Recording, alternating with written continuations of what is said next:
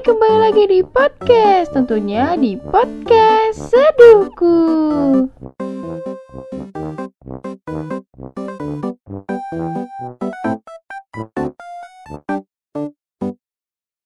Hai, balik lagi di podcast gua, tentunya di podcast Seduhku. Udah lama ya gak buat, apalagi yang cerita-cerita atau curhat-curhat ya. Kemarin terakhir buat podcast itu ya, tentang kamu itu udah selesai, dan sekarang cuma cerita-cerita aja sih, bukan cerita sih, lebih ke kayak pengen ngasih tahu hubungan itu sebenarnya ada 5 tahap yang seperti kalian udah baca dari judulnya. Di sini gue cuma ngejelasin 5 tahapnya itu. Ya, ada niat, siap, percaya, bertahan, dan tujuan. Nah, gue bakal ngejelasin satu-satu maksudnya itu apa gitu.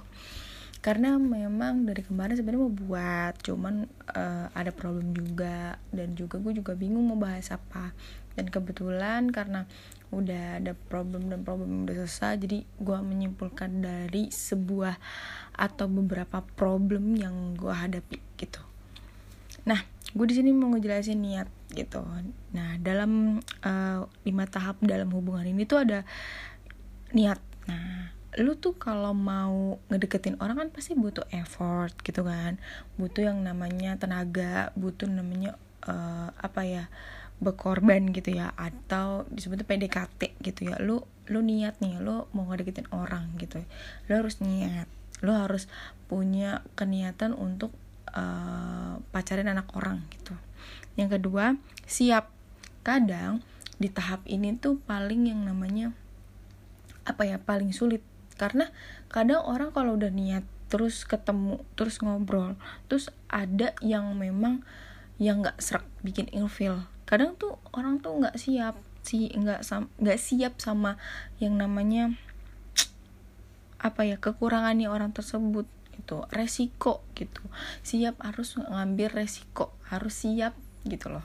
Kadang orang tuh susah apalagi kayak di tahap banyaknya masalah-masalah yang berdatangan gitu. Ini kalau siap ini berarti ada hubungan, udah ada yang namanya ikatan. Tapi ikatan ini kadang tuh pasangan kita kan memang kalau ketemu itu pasti yang baik-baik, belum yang jelek-jeleknya. Jadi di sini tahap yang namanya bawa masalah masing-masing gitu. Pasangan lu bawa masalah, masalahnya ini mau dibahas lagi atau enggak. Kalau memang notabene kayak orang yang suka ngungkit-ngungkit, pasangan kita orang yang suka ngungkit-ngungkit, berarti ya udah diomongin baik-baik gitu, dijelasin baik-baik gimana bisa gini gitu. Karena kita harus tahu juga sih, dari yang poin pertama itu niat, kita harus tahu nih tipe orang yang kita deketin tuh kayak apa gitu loh. Dan yang ketiga adalah percaya. Ini adalah jatuhnya udah hubungan cukup udah hampir seminggu gitu-gitu. Percaya bahwa pasangan lu tuh akan baik-baik aja kalau lu baik-baik sama dia gitu loh. Percaya bahwa pasangan lu tuh bener-bener melakukan yang jujur gitu loh, seperti itu. Dan keempat, bertahan. Ketika lu udah mulai percaya, ketika lu udah ngejalanin, ada namanya tahap bertahan. Nah, gimana nih lo bisa bertahan gak dengan apa keadaannya dia? Balik lagi ke poin 2, yaitu siap menerima resiko. Kalau dibilang ada sesi bosan, ya pasti ada gitu ya. Dimana? Tapi gimana caranya lo mempertahankan itu? Mulai dari pacaran aja udah gak bisa bertahan gitu, maksudnya bertahan dengan hal-hal yang sepele gitu, apa aja diributin, itu menurut gue udah toksik. Tapi kalau misalkan bertahan dan ngejelasin, percaya gitu ya, inti kuncinya adalah percaya. Dalam bertahan itu ada kepercayaan. Kalau lu gak percaya, hubungan lu akan toksik, karena pasangan lu gak percaya sama lo, dan lu ngejelasin bagaimanapun caranya, kalau pasangan lu gak percaya juga percuma gitu loh. Dan yang terakhir ini tujuan. Lu ada di mana lu bosan, tapi lu inget tujuan lu pacaran tuh apa. Tujuannya mungkin buat support system gitu ya, nggak apa-apa gitu. Lu sama-sama fokus sama kerjaan, terus lu sama-sama fokus yang namanya ngajar karir gitu. Tapi lu punya tujuan nih, tujuannya adalah lu pacaran buat support system, sama-sama support gitu loh. Atau memang tujuan lu untuk menikah gitu ya, lu buat tabungan, buat plan-plan berikutnya, apa aja yang lu mau lakuin di kemudian hari gitu. Nah, ini sama poinnya yang keempat, itu bertahan. Bertahan sama tujuan itu adalah titik dimana kita tuh apa ya, dalam hubungan tuh udah bener-bener mulai serius gitu. Tapi kalau berhenti di situ ya mungkin ya lu sudah tidak ada plan yang sama. Tujuan arah lu udah beda. Kalau tujuan arah lu udah beda, lebih baik diomongin.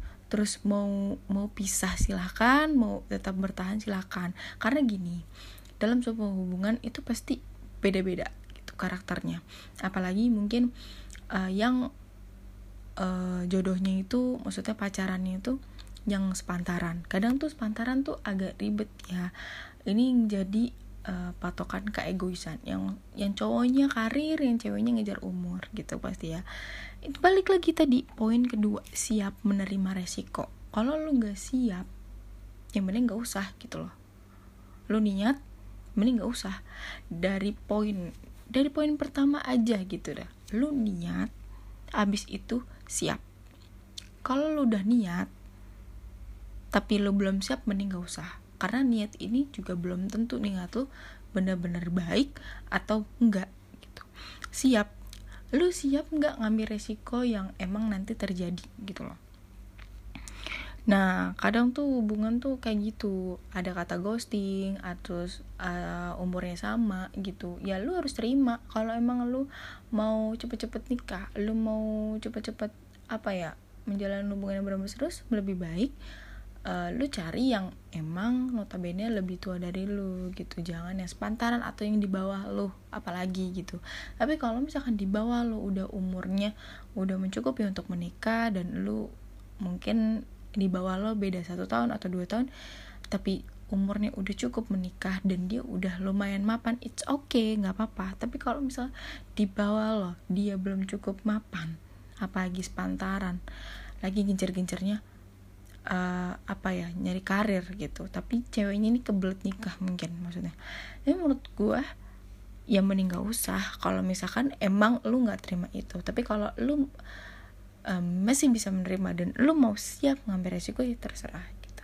Karena gini, cowok itu mapannya tuh paling umur 25-26 gitu, karena dia nafkah. Lu mau makan apa kalau misalkan cowok lu tuh bener-bener gak ada, maksudnya belum ada tabungan gitu? Lu mau makan apa? Lu mau ngejalanin hidup pakai apa? Istilahnya gitu. Kalau misalkan di umur 24 dia udah punya kerjaan, gajinya juga lumayan, it's okay, nggak apa-apa, jalanin gitu. Tapi ingat, bertahan, percaya, siap ngambil resiko nanti setelah menikah. Juga nikah itu bukan sekedar lu suka sama dia terus lu jalanin hidup, nggak. Di situ nanti lu punya pegangan banyak hal, entah itu lu punya anak, entah sifat dari elunya, entah dari elunya bergerak. Maksudnya bergerak itu kayak suami lu butuh apa, istri lu butuh apa, sama-sama membutuhkan. Suami lu butuh ini, mau gak mau ya lu harus siap sedia gitu ya. Walaupun mungkin misalkan istri gak bisa masak gitu, itu di laki-lakinya masalah atau enggak gitu, bisa menerima enggak gitu, bisa membelikan dia dengan mungkin pesan online gitu. Itu harus dipikirkan sebelum lu juga beranjak ke pernikahan gitu, harus diomongin. Tapi pasti ada di mana seorang istri juga harus bisa masak, walaupun mungkin masak telur terus cuman goreng-goreng doang gitu. Intinya kalau bisa masak, tapi nggak diwajibkan gitu. Karena balik lagi gitu, suami nerima atau enggak, laki-laki menerima atau enggak. Banyak emang laki-laki yang jarang banget menerima perempuan itu nggak bisa masak. Karena yang paling utama itu adalah kadang kita gini, balik lagi siap atau enggak. Karena kan kita nggak tahu nih di masa-masa PDKT dia tuh orangnya seperti apa.